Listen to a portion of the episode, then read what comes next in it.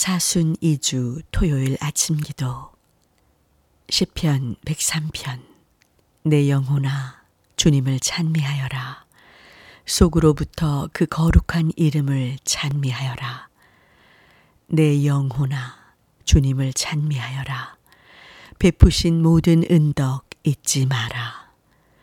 내 모든 죄를 용서하시고 내 모든 병을 고쳐 주신다 내 목숨을 구렁에서 건져주시고 사랑과 자비의 관을 씌워주신다.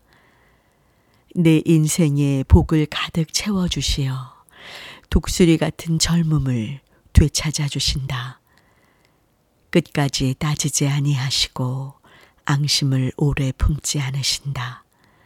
영광이 성부와 성자와 성령께 처음과 같이 지금도 그리고 영원히 아멘. 루가복음 15장 말씀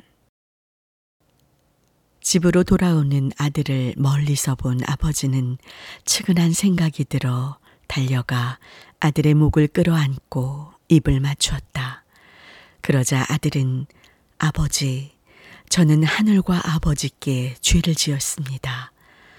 이제 저는 감히 아버지의 아들이라고 할 자격이 없습니다. 하고 말하였다. 그렇지만 아버지는 하인들을 불러 죽었던 내 아들이 다시 살아왔다. 잃었던 아들을 다시 찾았다. 하고 말했다. 정지원 사제의 묵상과 기도. 오늘 복음은 돌아온 탕자가 아니라 기다림의 눈이 먼 아버지라 제목을 바꾸고 싶습니다. 부모와 자녀 관계에서 중요한 화두는 독립입니다. 부모는 자녀의 독립을 준비하고 자립하도록 돕고 때가 되면 멀리 떠나보내야지 소유하여 자기 마음대로 해서는 안 됩니다. 자녀를 떠나보내도 부모의 눈과 귀는 자녀가 독립하여 사는 모습에 항상 열려 있습니다. 마음은 문드러지고 당장에 달려가 자식을 구해내고 싶지만 아버지의 자비심은 늘 자식이 올바로 설 때를 기다리라고 말합니다. 마치 부모가 출타하면 부모를 기다리는 자녀처럼 오히려 아버지는 자식을 눈이 멀 정도로 기다립니다. 이 모습에서 하느님은 우리를 자녀로 여기지 않고 부모로 모십니다. 자녀가 부모의 부모가 됩니다. 이 역전 관계를 통해 하느님께서 자식이 부모의 부모됨을 보여주십니다.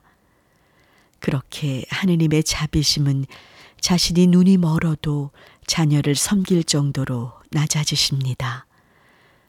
더 사랑하는 사람이 더 약한 존재입니다.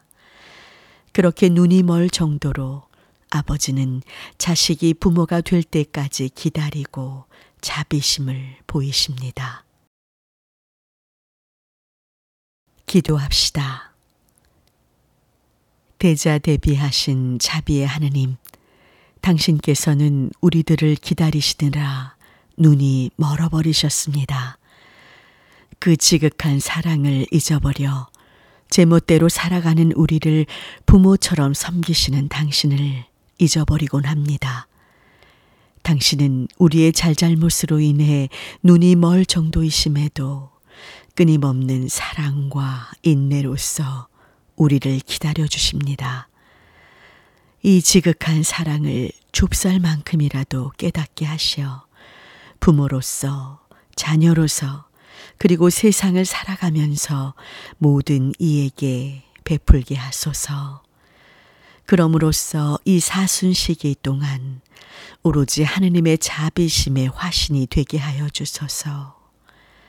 우리 주 예수 그리스도를 통하여 기도하나이다. 아멘.